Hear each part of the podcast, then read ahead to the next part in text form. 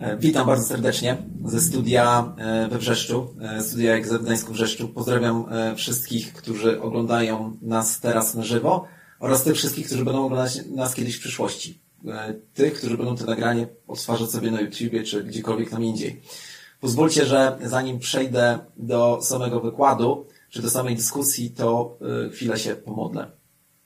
Panie Boże, przychodzę do Ciebie i pierwsze co robię, to wyznaję Tobie swój grzech. Ty, Panie, widzisz, że jestem poronionym płodem i że wielu rzeczy mi brakuje i że w gruncie rzeczy robię więcej złych niż dobrych rzeczy.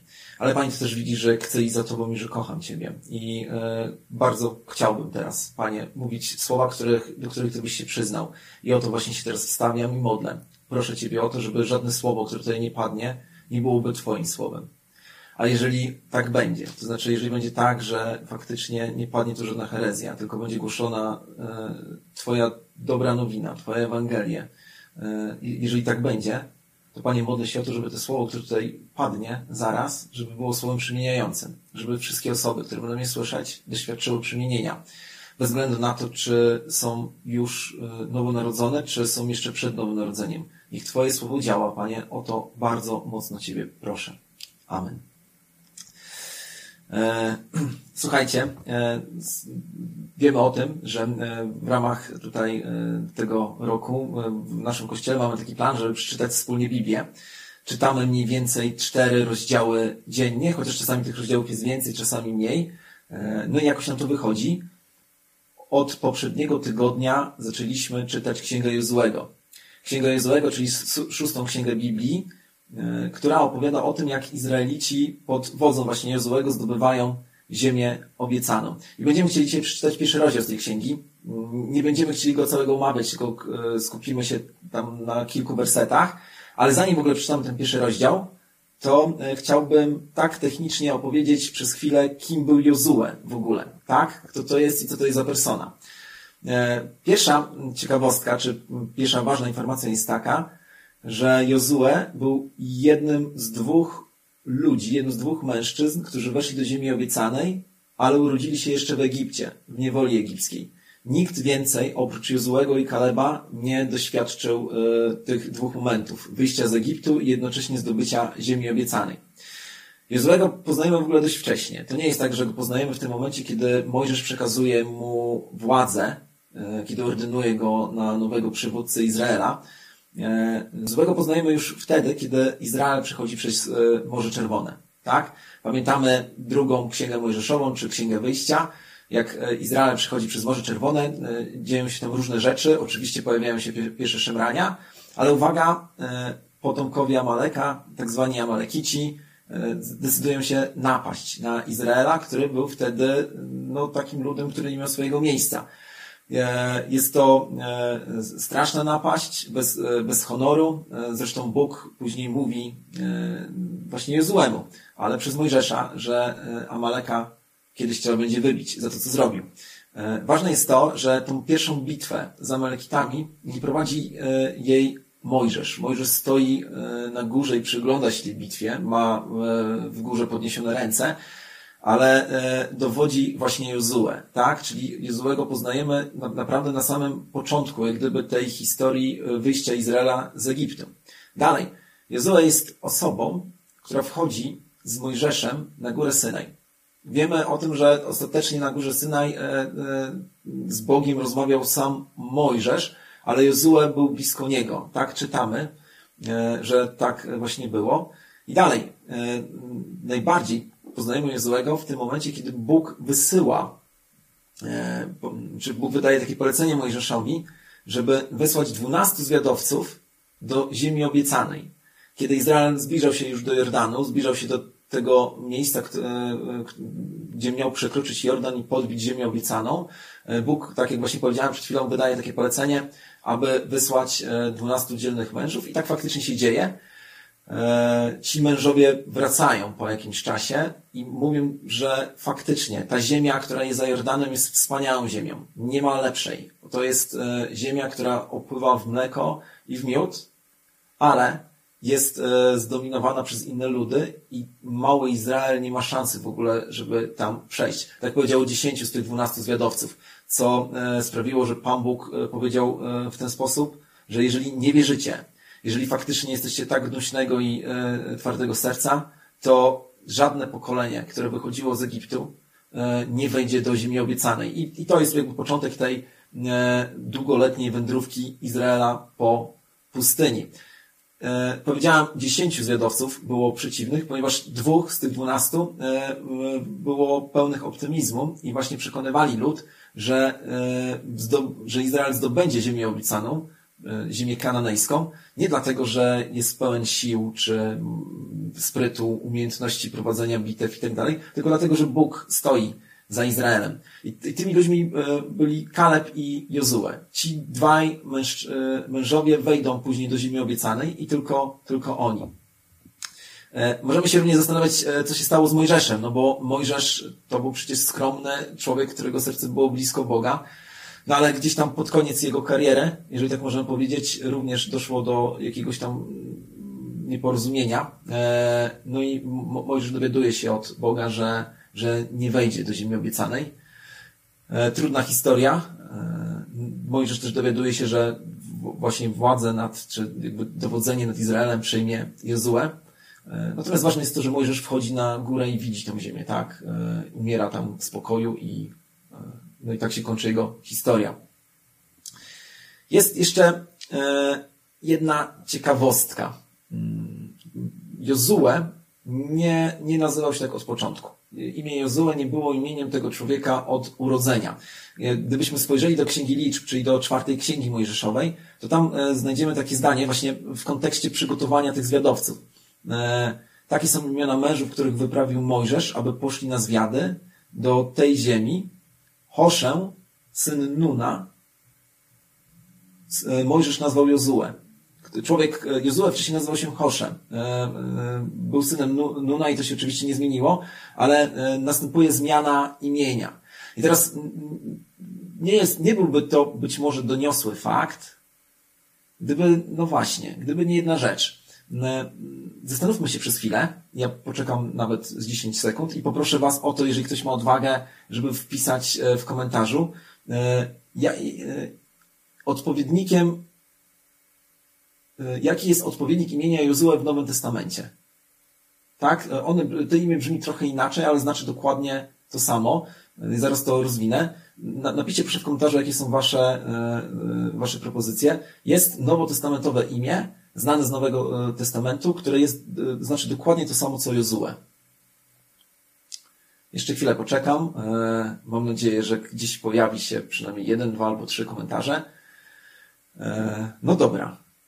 Jozue w Nowym Testamencie reprezentowane jest, czy, czy odpowiednik, odpowiednikiem imienia Jozue jest imię Jezus. Tak? Jachwę zbawia. Jozue to e, imię, e, imię hebrajskie, e, oznacza Jachwę zbawia, imię Jezus oznacza dokładnie to samo.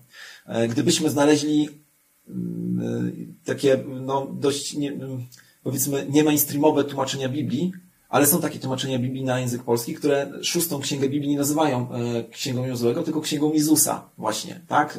Ponieważ stosują trochę inną metodę tłumaczenia.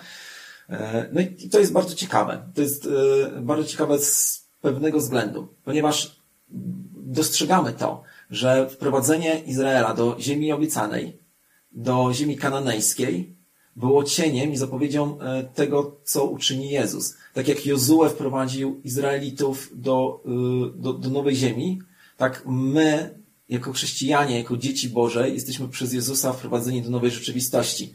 I, i znowuż nie chcę się teraz nad tym skupiać, zaznaczam jednak, że jest to e, ciekawa rzecz i warto o niej pamiętać. Chciałbym przeczytać teraz pierwszy rozdział Księgi Jozuego, E, tak jak powiedziałem wcześniej, nie, nie, nie będziemy go w całości e, o nim mówić. E, skupimy się na najważniejszych, tam, znaczy na kilku kluczowych wersetach, ale tak, żeby widzieć kontekst i całość tego rozdziału, przeczytamy go wspólnie w całości.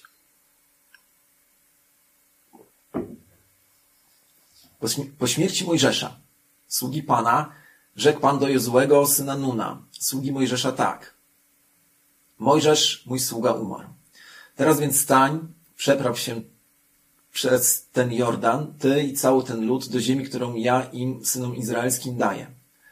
Każde miejsce, na którym wasza stopa stanie, da wam, jak, dam wam, jak przyobiecałem Mojżeszowi. Od pustyni i od Libanu aż do wielkiej rzeki, rzeki Eufrat, poprzez cały kraj Hetejczyków, aż do wielkiego morza na zachodzie, będzie sięgać wasz obszar. Nikt przed tobą się nie, osto, nie ostoi, dopóki żyć będziesz. Jak byłem z Mojżeszem, tak będę z tobą. Nie, od, e, nie odstąpię cię, ani cię nie opuszczę.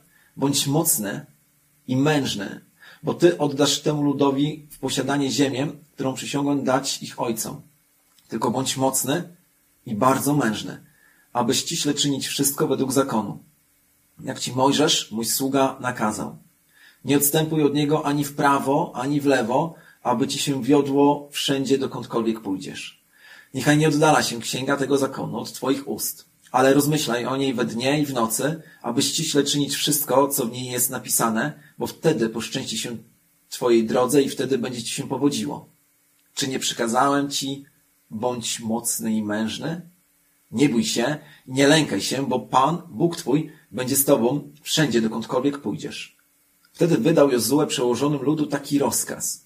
Przejdźcie środkiem obozu i nakażcie ludowi. Przygotujcie sobie żywność na drogę, bo za trzy dni przeprawicie się przez Jordan, aby pójść i zająć ziemię, którą Pan, Bóg wasz, daje wam na własność. Do Rubenitów, Gadytów i połowy plemienia Manasesa rzekł Jozue. Pamiętajcie o tym rozkazie, który dał wam Mojżesz, sługa Pana. Pan, Bóg wasz, dał wam już odpoczynek i obdarzył was, was tą ziemią. Wasze kobiety, dzieci i, bi, i bydło niech pozostaną w ziemi, którą dał wam Mojżesz po tej stronie Jordanu. Wy wszyscy zaś, dzielni mężowie, przeprawcie się uzbrojeni przed waszymi braćmi i yy, wesprzecie ich. Aż Pan także waszym braciom, podobnie jak wam da odpoczynek i oni także wezmą w posiadanie ziemię, którą Pan, Bóg wasz im da. Wtedy powrócicie do ziemi waszego dziedzictwa, którą dał wam Mojżesz, sługa Pana, po tej stronie Jordanu na wschodzie. I odpowiedzieli Jozuemu, Jozuemu mówiąc tak. Wszystko, co nam rozkazałeś, uczynimy i dokądkolwiek nas poślesz, pójdziemy. Jak byliśmy posłuszni we wszystkim Mojżeszowi, tak będziemy posłuszni i Tobie. Oby tylko Pan, Bóg Twój, był z Tobą, jak był z Mojżeszem. Ktokolwiek sprzeciwi się Twoim rozkazom i nie usłucha Twoich słów we wszystkim, co mu rozkażesz, poniesie śmierć. Tylko bądź mocny i mężny. No właśnie, e, znowuż mam do Was pytanie, czy jesteście w stanie wskazać, myślę, że tak, ale chciałbym, żeby, żebyście napisali to być może w komentarzu, czy jesteście w stanie wskazać cechy, które Bóg i też lud e, izraelski oczekiwał od Jozuego. Poczekam kilka sekund. E, dwa takie słowa padały tutaj kilkakrotnie. Czekam, czekam. Mam nadzieję, że ktoś coś napisał, jeszcze chwilę czekam. No i właśnie, e, spójrzmy sobie na werset 6, 7 i 9. Ja je szybko jeszcze raz przeczytam. Werset 6 mówi tak, bądź mocny i mężny, bo ty oddasz temu ludowi posiadanie ziemię, którą przysiągłem dać ich ojcom. Jozue miał być mocny i mężny. W wersecie 7 jest napisane tylko bądź mocny i bardzo mężny, aby ściśle czynić wszystko według zakonu, jak ci Mojżesz, mój sługa, nakazał. Nie odstępuj od niego ani w prawo, ani w lewo, aby ci się wiodło wszędzie, dokądkolwiek pójdziesz. I znowuż kawałek dalej, werset dziewiąty. Czy nie przekazałem ci, bądź mocny i mężny? Nie bój się, nie lękaj się, bo Pan, Bóg Twój, będzie z Tobą wszędzie, dokądkolwiek pójdziesz. Do tych wersetów zaraz jeszcze wrócimy, ale widzimy, e, widzimy o co, e, e, o co mi chodziło, tak? Cechą, czy przymiotem, czy atrybutem złego miała być siła, czyli moc i bycie mężnym. I mm, słowo mężny oczywiście jest synonimem odwagi, tak? Jeżeli jestem mężny, to jestem odważny. Jozue miał być odważny. I zobaczcie jeszcze kilka innych jakby informacji właśnie o odwadze, jak Bóg E, jak Bóg przygotowuje Izraelitów do tego momentu, że, że przejdą w końcu tą, ten, ten brud Jordanu, że wejdą do ziemi obiecanej, wtedy, kiedy jeszcze jest z nimi Mojżesz, kiedy Mojżesz w Księdze Powtórzonego Prawa poprzez serię swoich kazań i też właśnie podsumowań czy powtórzeń prawa przygotowuje ich do tego, tam Mojżesz mówi takie zdania, wtedy E, wejdzie tam natomiast Jozue, syn Nuna, mój cytuje Boga, który ci pomaga. Jego natnie odwagą, gdyż on odda ją w posiadanie Izraelowi. Tak, e, jeszcze raz to przeczytam Księga Powtórzonego Prawa, pierwszy rozdział 38 werset. Wejdzie tam natomiast Jozue do tej ziemi e, izraelskiej, syn e, kananejskiej, syn Nuna, który ci pomaga. Jego natchnij odwagą, gdyż on odda ją w posiadanie Izraelowi. E, ta odwaga, ta cecha, to jest rzecz, która e, jakby idzie za Jozułem od jakiegoś tam dłuższego czasu, tak? E, I kiedy, jeszcze jeden fragment, kiedy następuje ten moment ordynacji, ten moment przekazania e, władzy przez Mojżesza Jozuemu, czytamy o nim w 31 rozdziale Księgi Powtórzonego Prawa, tam znowuż padają takie słowa. Potem przywołał Mojżesz Jozuego i rzekł do niego na oczach całego Izraela. Bądź mocny, bądź odważny, gdyż ty wejdziesz z tym ludem do ziemi, którą Pan przysiągł dać ich ojcom i ty im ją oddasz w dziedziczne posiadanie. I dzisiaj właśnie yy, chciałbym, czy chcemy rozmawiać o odwadze. Czym jest odwaga w życiu dziecka Bożego? Czym jest odwaga w życiu chrześcijanina? Yy, no, skupmy się właśnie na tym temacie. Zanim jednak jakby przejdziemy do sedna, yy, odpowiedzmy sobie w ogóle, jaka jest definicja odwagi. E, żebyśmy mieli pewność, że mówimy o tym samym. Sięgnąłem do słownika języka polskiego i znalazłem taką definicję, która jest bliska mojemu sercu, że odwaga jest to śmiała, świadoma postawa wobec niebezpieczeństwa, tak?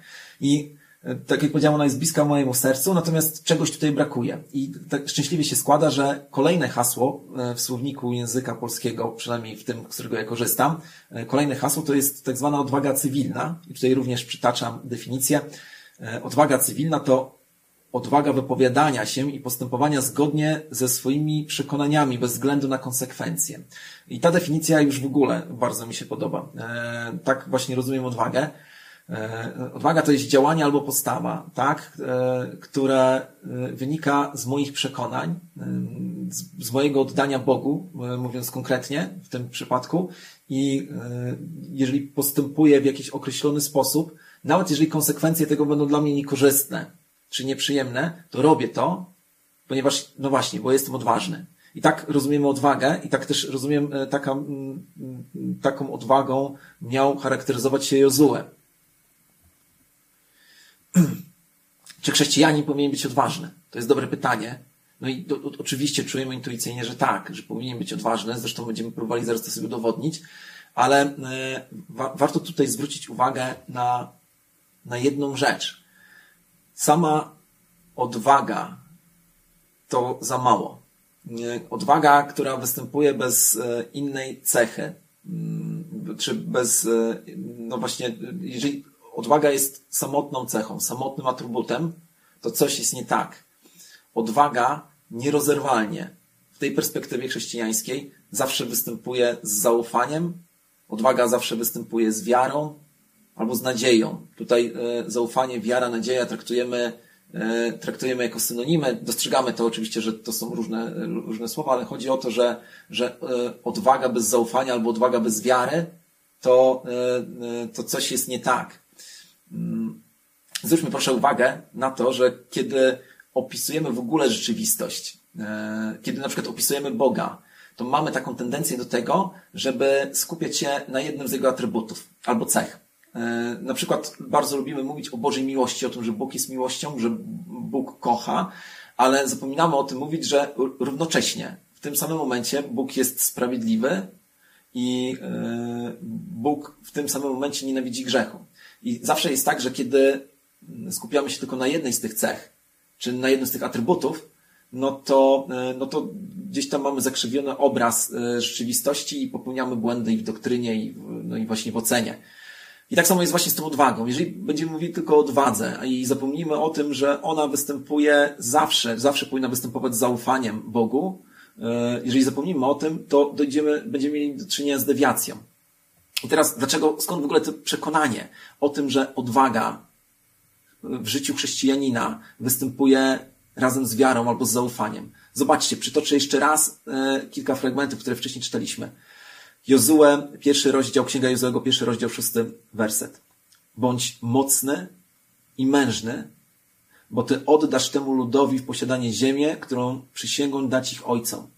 Bóg mówi do Jozuego, że ma być odważny, tak? Ma być mężny, ma być mocny, ale zaraz jakby tą odwagę Jozuego uzasadnia tym, że wcześniej samemu złożył obietnicę, że ziemia kananejska będzie należała do Izraela.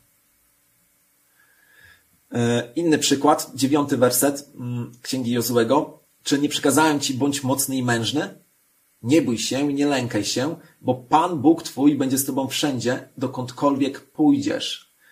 Odwaga zawsze występuje z wiarą. E, jeżeli mamy do czynienia tylko i wyłącznie z wiarą, jeżeli e, mamy tylko nadzieję, no to, e, no to za, za tym nie idzie odwaga, nie idą czyny, nie idzie działanie, to znaczy, że nasza wiara jest papierowa i że z nią jest coś nie tak że albo mamy e, aktualnie sobą kondycję duchową, albo może tej kondycji w ogóle nie mamy, tak? E, I to oczywiście powinniśmy się na tym zastanowić. I, i, i dalej, jeżeli e, charakteryzuje nas tylko odwaga, ale odwaga niepodbudowana wiarą w, w Boże obietnice, odwaga bez Boga. Jeżeli człowiek jest odważny do tego, żeby iść pod prąd, ale jakby motywacją nie są Boże względy, no to jest to głupia odwaga. Tak? Czy, czy robimy głupie rzeczy i faktycznie możemy zaskakiwać innych, możemy oddać życie za idee, które nie mają zupełnie wartości. Dlatego w życiu dziecka Bożego odwaga zawsze występuje z zaufaniem. Jestem odważny, idę pod prąd, gotów jestem ponieść dużą cenę, ale dlatego, że ufam Bogu, że ufam w Jego obietnicę i wiem, e, że nad całą rzeczywistością panuje Pan Bóg. Kiedy Mojżesz wzywa już Izraela, też e, e, już pod koniec swojego życia, kiedy Mojżesz wzywa w ogóle Izraela do, do, do działania, mówi, jakby postępuje wedle tego samego schematu. Mówi dokładnie takie słowa, Księga Powtórzonego Prawa, 31 rozdział. Bądźcie mocni, bądźcie odważni, nie bójcie się ich i nie drżyjcie, przed nimi. To jest mowa o, ludu, o tych ludach, które mieszkały w ziemi kananejskiej. Nie bójcie się ich, gdyż Pan, Bóg Twój, sam pójdzie z Tobą. Nie porzuci Cię i nie opuści Cię. Tak? Widzimy bardzo wyraźnie e, e, ten, ten model. E, mamy być odważni, ale dlatego, że Bóg jest z nami. Gdyby Boga z nami nie było, to na, na, nasza odwaga by nam nic nie dała, tak? Bo jakby nie przyniosłaby żadnego pożytku. Podobnie rzeczywistość postrzega Dawid. Gdybyśmy otworzyli, czy kiedy otworzymy sobie Psalm 27, e, to ten psalm rozpoczyna się od takich e, słów.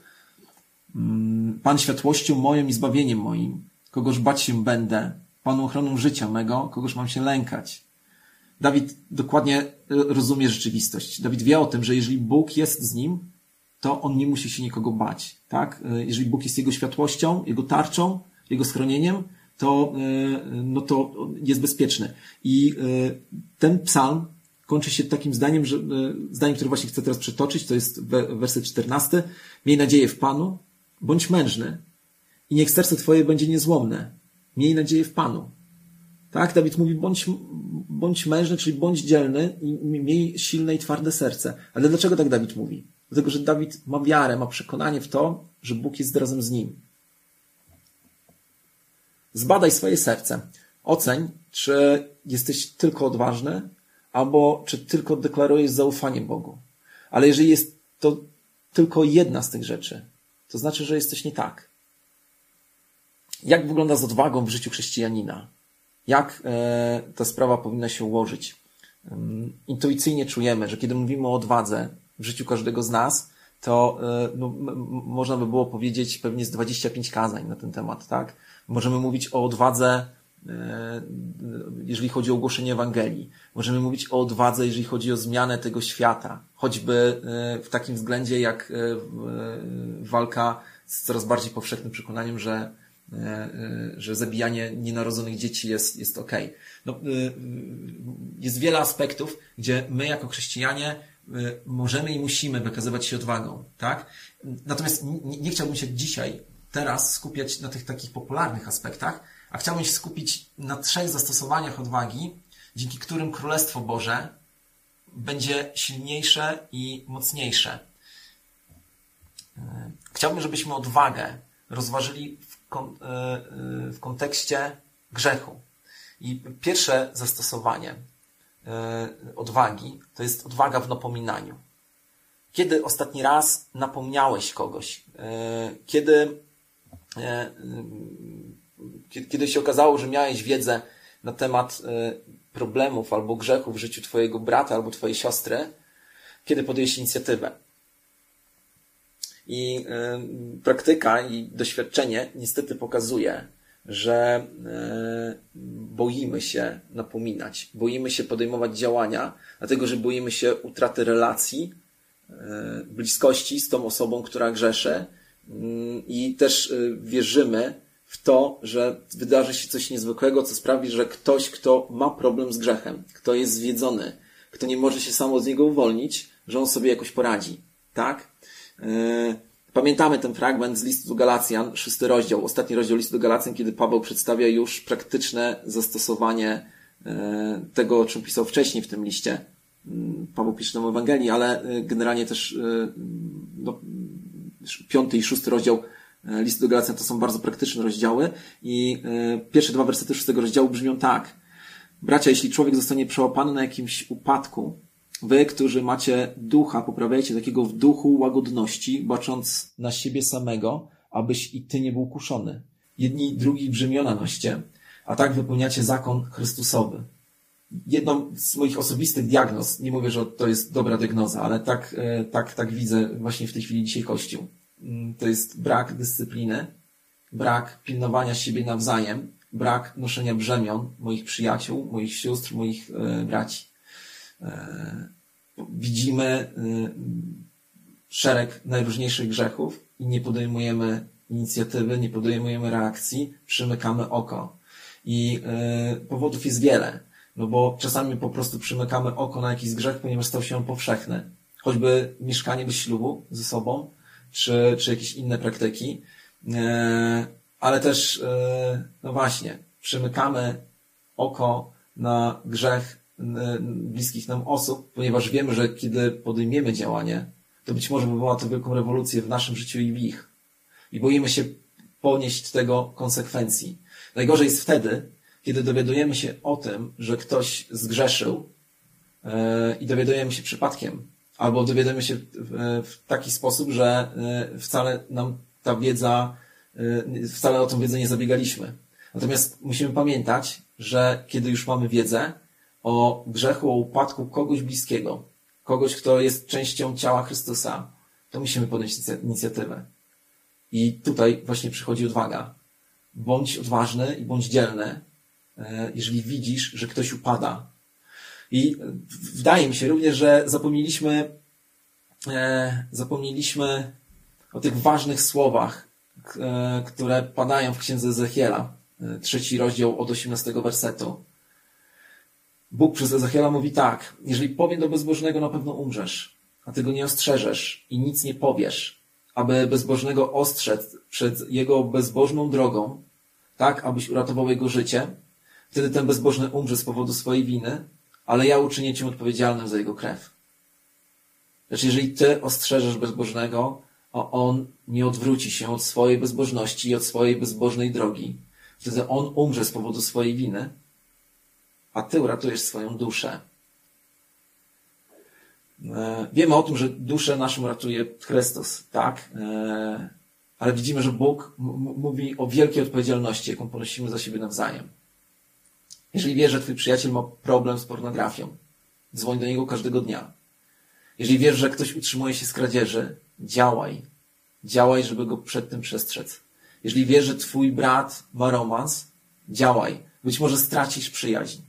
Być może stracisz e, bliską osobę, ale uratujesz czyjąś duszę, a być może i całe małżeństwo. E, działaj. Niech strach nie sprawi, że ani ja, ani ty będziemy zablokowani albo zmrożeni. Musimy działać. Drugi aspekt odwagi w kontekście grzechu czy budowania królestwa to jest odwaga w naszym wyznawaniu grzechów. E, zastanów się, kiedy ostatni raz wyznałeś komuś grzech. I nie, nie mam tutaj na myśli wyznania grzechu e, w, w ramach przeprosin, tak? Jeżeli kogoś skrzywdziłem, to idę i przepraszam tego kogoś i wtedy też mu wyznaję ten grzech. O tym jeszcze zaraz powiemy. E, ale mam na myśli to, że mamy powiernika, do którego przychodzimy i któremu opowiadamy o naszych problemach. Pamiętamy to, co powiedział Jakub, tak, w swoim liście, w piątym rozdziale i szesnastym wersecie. Tam e, podają takie słowa, wyznawajcie wtedy grzechy jedni drugim i módlcie się jedni za drugim, abyście byli uzdrowieni. Protestanci mają taką, e, no, mamy to obciążenie e, historyczno-doktrynalne, że, że jakby nie lubimy spowiedzi, tymczasem Biblia mówi w jakiejś formie o spowiedzi, oczywiście nieprzymus, nieprzymusowej. Biblia zachęca nas do tego, żebyśmy znaleźli sobie powierników, którym będziemy mogli opowiadać o naszych grzechach. Nie po to, żeby ich gorszyć dla jasności, ale właśnie po to, żeby oni mogli później chronić nas przed tym, żebyśmy w ten grzech popadli po raz, po raz kolejny. I teraz dlaczego nam brakuje odwagi? Żeby wyznawać e, naszym siostrom i naszym braciom grzech? Dlatego, że, no, wiem dlaczego, dlatego, że o wiele wyżej stawiamy cenę opinii o nas. Jak, co by było, gdyby się okazało, że mam problem z tym albo z tamtym? Co by było, gdyby się okazało, że na zewnątrz y, jestem taki pokładany, ale w środku jest taki bałagan? I pytanie jest teraz takie, które stawiam i sobie, i wam. Czy y, gotów, czy jesteś na tyle odważny, żeby być może stracić y, dobrą ocenę otoczenia, ale dzięki temu będziesz wzmacniał, ratował Królestwo Boże, bo uchronisz się przed kolejnym grzechem. Czy masz kogoś, do kogo możesz pójść i komu możesz opowiedzieć o swoich problemach. Nawet jeżeli to będzie wielki wstyd. Czy jest ktoś taki? E, a jeżeli nie ma takiej osoby, no to powinien się znaleźć.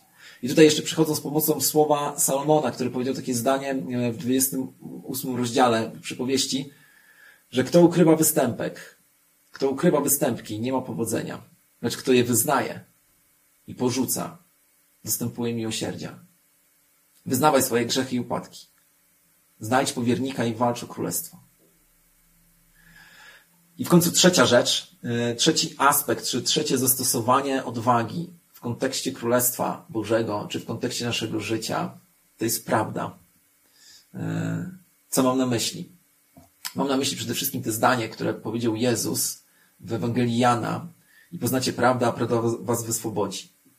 E, to, to, to zdanie jest e, mm, bardzo często cytowane. E, warto powiedzieć, w, w jakim, jakby, jaki jest kontekst tego, bo tutaj Jezus nie mówi o prawdzie w takim znaczeniu, że każda prawda nas wyswobodzi, chociaż ja wierzę, że też mógł mieć na myśli, tylko Jezus mówi tutaj o sobie, tak? Jezus rozmawia z Żydami, którzy uwierzyli w Niego i podsumowuję tą rozmowę właśnie w ten sposób, że poznacie prawdę, czyli Jezusa, albo poznają Ewangelię i ta prawda ich uwolni, ich wyswobodzi.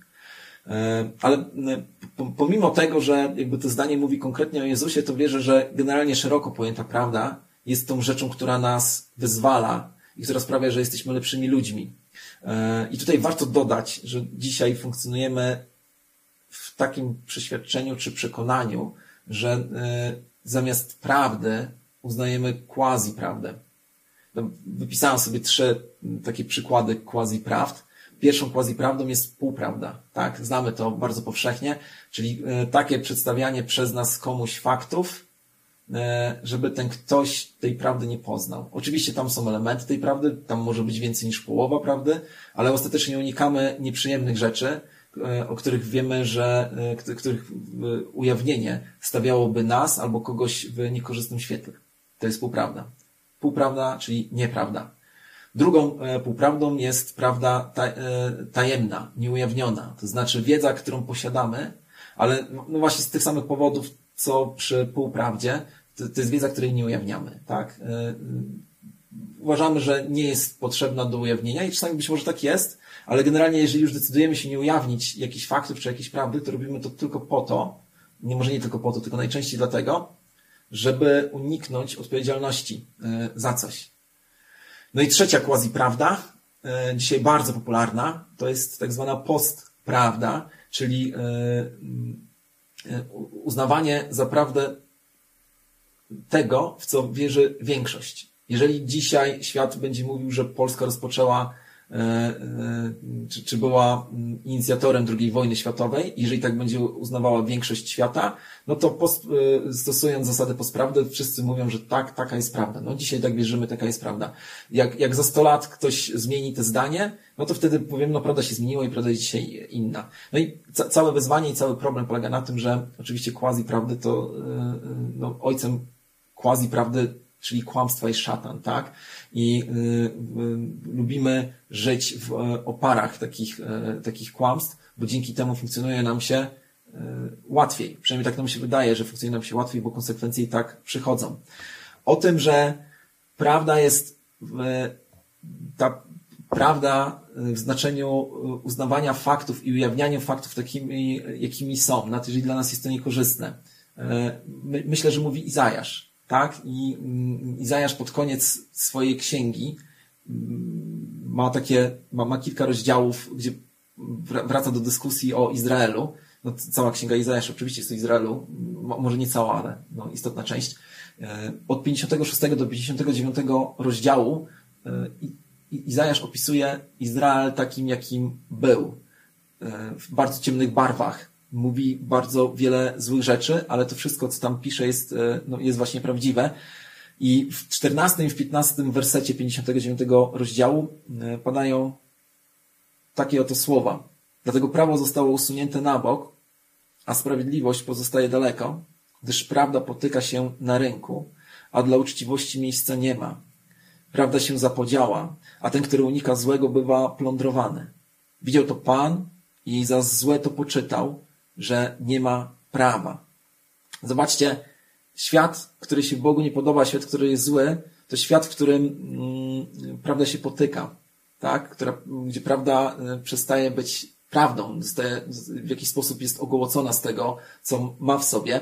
E, albo patrząc na 15 werset, y, prawda potrafi się zapodziać. Jeżeli jesteś odważny, jeżeli ufasz Bogu, to możesz bać się e, e, prawdy i rozumiem to bardzo dobrze, ale, ale nie boisz się ujawnić i żyć zgodnie z tą prawdą. Prawda wyzwala. Prawda boli, ale prawda wyzwala. E, jeżeli wierzysz, że Bóg kontroluje rzeczywistość, to nie boisz się tej prawdy ujawniać. Teraz mam taki apel do ciebie i do siebie ponownie. Jeżeli masz, masz gdzieś tam na dnie serca jakąś rzecz, którą ukrywałeś do tej pory, bo się wstydziłeś, bo się bałeś, bo bałeś się konsekwencji. Może to było oszustwo twojego e, wspólnika. Może to była zdrada małżeńska. Może to było wprowadzenie w błąd twoich rodziców. Może to było obgadanie, kolokwialnie mówiąc, kogoś za, e, e, za jego plecami. Jeżeli masz taką rzecz, masz taką rzecz, sięgnij po telefon i zadzwoń do tej osoby i powiedz jej o tym. E, prawda wyzwoli. Nawet jeżeli okaże się, że konsekwencje będą ciężkie, to ważne jest to, że to jest prawda. Bądź odważny. Bądźmy odważni w budowaniu naszego królestwa właśnie przez to, że będziemy napominać naszych przyjaciół, którzy mają problemy, że y, też będziemy dawać się napominać. Y, dalej, że będziemy mieli powierników, do których z odwagą, często ze wstydem, ale z odwagą przyjdziemy i powiemy o, o naszych grzechach i w końcu uznamy prawdę taką, jaką jest i nie będziemy jej ukrywać. Na koniec chciałbym powiedzieć o największej odwadze, o jakiej kiedykolwiek czytałem i słyszałem. Mówimy czasami, że strach ma wielkie oczy. E, I prawie zawsze okazuje się, że tak faktycznie jest, że nasze obawy e, a propos mm, czegoś e, no, są za duże, tak? Że kiedy dochodzi do finalizacji czy do realizacji tego zdarzenia, którego się obawiali, obawialiśmy, no to widzimy, że jednak nie jest tak źle, jak się spodziewaliśmy. Ale tutaj mówię o historii pewnego człowieka, który doskonale wiedział, jakie konsekwencje go spotkają, co go czeka. I ta wiedza była w 100% precyzyjna. I wiedział, że czeka go najgorsza z możliwych rzeczy na świecie. I człowiek, o którym wam opowiadam, e, którego, e, którego tożsamość zaraz ujawnię, gigantycznie się bał. Gigantycznie się bał. W Ewangelii Mateusza w 26 rozdziale czytamy takie słowa. Potem postąpił nieco dalej, upadł na oblicze swoje, modlił się i mówił: Ojcze mój, jeśli można, niech mnie ten kielich minie. Wszakże nie jako ja chcę, ale jako ty. Parę wersetów dalej, znowu czytamy słowa. Znowu po raz drugi odszedł i modlił się, mówiąc: Ojcze mój, jeśli nie może mi ten kielich minąć, żebym go pił, niech się stanie wola Twoja. Inny autor, który y, opisywał te wydarzenia, y, mam na myśli konkretnie Łukasza, ewangelistę Łukasza, y, dodał takie zdanie, że w śmiertelnym boju jeszcze gorliwie się modlił ten ktoś. I był pod jego jak krople krwi spływające na ziemię. Mowa oczywiście o Jezusie. O Jezusie, który, e, e, którego dzielą już ostatnie chwile od pojmania i e, od, niedługo później od, od zgładzenia. Czego bał się Jezus? Czy bał się cierpienia fizycznego? Nie on. Zresztą czytamy o cierpieniu fizycznym e, e, diakonów i apostołów i tam innych osób właśnie w dziejach apostolskich. Pamiętamy choćby Szczepana, który został e, ukamieniowany i na pewno go to bolało, ale on umierał z uśmiechem. Jezus bał się czegoś innego. Jezus nie bał się tego, że ktoś przybije jego kości, że ktoś przybije go do krzyża. Oczywiście wiadomo, że tego też na pewno można się bać i tego pewnie Jezus też się bał, ale nie w takim stopniu. Jezus bał się czegoś o wiele gorszego. I żeby to wyjaśnić, e, czego bał się Jezus, musimy sobie wprost powiedzieć, e, odpowiedzieć na pytanie, czy wierzymy w to, że istnieje piekło.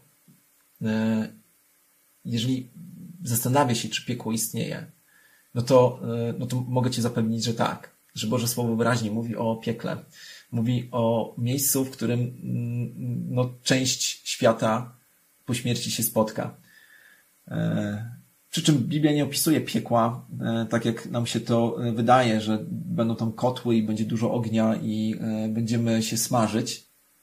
Tylko Biblia mówi o piekle jako o miejscu, gdzie nie ma Boga. Tutaj żyjemy na ziemi, pomimo, że ziemia jest pełna grzechu, to to, że możemy doświadczać macierzyństwa, możemy doświadczać, doświadczać miłości, dobroci, E, bez względu na to, czy jesteśmy nawróceni, czy nie, bez względu na to, czy jesteśmy Bożymi dziećmi, to jest efekt tego, że Bóg jest obecny na tym świecie. Tak wynika, e, tak czytamy w Biblii. Natomiast Bóg zapowiada e, ten, jakby ten stan rzeczywistości, że ci, którzy nie pojednają się z Bogiem przed śmiercią, będą mieli to, czego, czego chcieli. Będą mieli w pewnym momencie życie, już po śmierci, wierzymy w wieczność duszy, życie bez Bożej, bez Bożej obecności. I e, wszystko wskazuje na to, że tam, gdzie nie ma Boga, tam jest nieskończenie wielkie cierpienie i wielki ból, którego nie potrafimy opisać. No i teraz zobaczcie. Jezus, jak wisiał na krzyżu, pewnym momencie wypowiedział bardzo tajemnicze słowa. 15 rozdział Ewangelii Marka, 34 werset. O godzinie 9 zawołał Jezus donośnym głosem Eloi, Eloi, lama sabachtani, co się wykłada Boże mój, Boże mój, czemuś mi opuścił.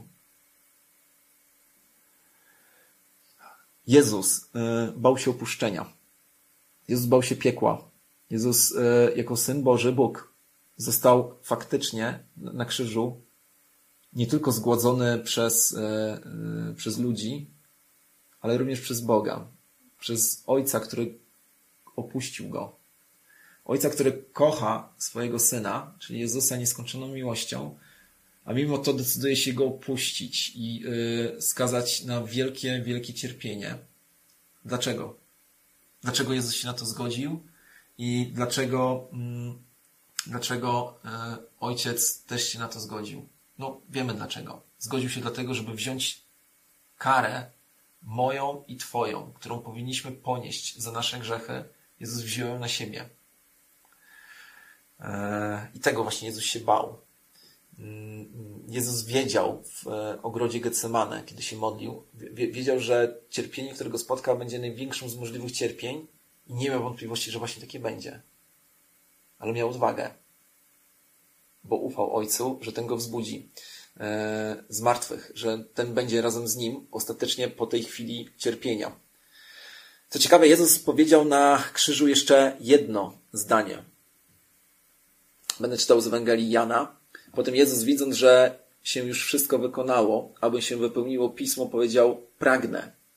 A stało się tam, a stało tam naczynie pełne octu. Włożywszy więc na pręt hizopu gąbkę nasiąkniętą octem, podali mu do ust. A gdy Jezus skosztował octu, rzekł: Wykonało się. I skłoniwszy głowę, oddał ducha. Drogi przyjacielu i droga przyjaciółko, czy widzisz te słowa, albo czy słyszałaś, czy słyszałeś te słowa? Zwracam się teraz do wszystkich osób, które nie doświadczyły jeszcze czegoś, co Biblia nazywa Nowym Narodzeniem. Zwracam się do osób, które nie pojednały się jeszcze z Bogiem. Jezus, będąc na krzyżu, powiedział: Wykonało się. E, innymi słowy, powiedział: Wszystko, co trzeba było zrobić, zostało zrobione. Oznacza to, że ani ja, ani ty nie musimy nic dodawać do tego, żeby z Bogiem się pojednać. Mało tego, nie możemy nic dodać. Nie tylko nie musimy, my po prostu nie możemy. Apostoł Jan e, w swojej Ewangelii napisał zdanie, które jest chyba jednym z najpopularniejszych zdań z całej Biblii. E, w w trzecim rozdziale i szesnastym wersecie napisał tak. Albowiem tak Bóg umiłował świat. To, tutaj jest odpowiedź, dlaczego ojciec zdecydował się zgładzić syna i dlaczego syn zgodził się na zgładzenie. To jest miłość Boga do nas. Albowiem tak Bóg umiłował świat, że syna swego jednorodzonego dał, aby każdy, kto weń wierzy, nie zginął, ale miał żywot wieczny. Jeżeli uwierzysz właśnie teraz, że y, jesteś grzesznikiem, a Biblia mówi, że każdy człowiek jest grzesznikiem. Jeżeli uwierzysz w to, że tak naprawdę Twój grzech i ten mniejszy i ten większy oddzielają się od Boga, jeżeli uwierzysz, że to, co wydarzyło się na krzyżu, dotyczy również Ciebie, jeżeli poprosisz o to, żeby ofiara Jezusa dotyczyła Ciebie, to i Ty i ja spotkamy się razem w niebie. Nie dlatego, że na to zasłużyliśmy, ale dlatego, że e, Jezus za nas zasłużył i że to On dla nas wypracował. Jeżeli nie wiesz, jak się pomodlić, ale masz wielkie pragnienie w sercu, aby przyjść do Boga, to proszę powtarzaj razem ze mną teraz te słowa, albo w myśli, albo na głos. Nie odkładaj tego momentu na kiedy indziej, tylko bądź też odważny. Powtarzaj słowa, o których będę teraz mówił. Boże, wiem, że zgrzeszyłem przeciwko Tobie i że zasługuję na karę. Ale wiem też, że Jezus wziął na siebie karę, na którą zasłużyłem, tak byś mógł mi przebaczyć, jeśli w Niego uwierzę.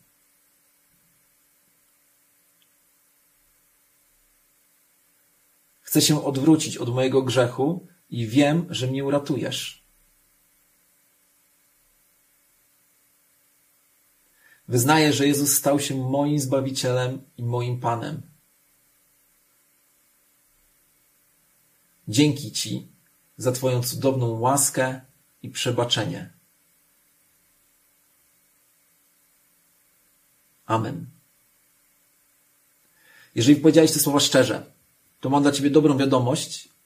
Nie powiem jej własnymi słowami, ale zacytuję apostoła Pawła, który w liście do Rzymian, w konstytucji Ewangelii, tak mówimy o liście do Rzymian, e, e, zapisał takie słowa, że jeśli ustami swoimi weznasz, że Jezus jest Panem i uwierzysz w sercu swoim, że Bóg wzbudził go z martwych, zbawiony będziesz.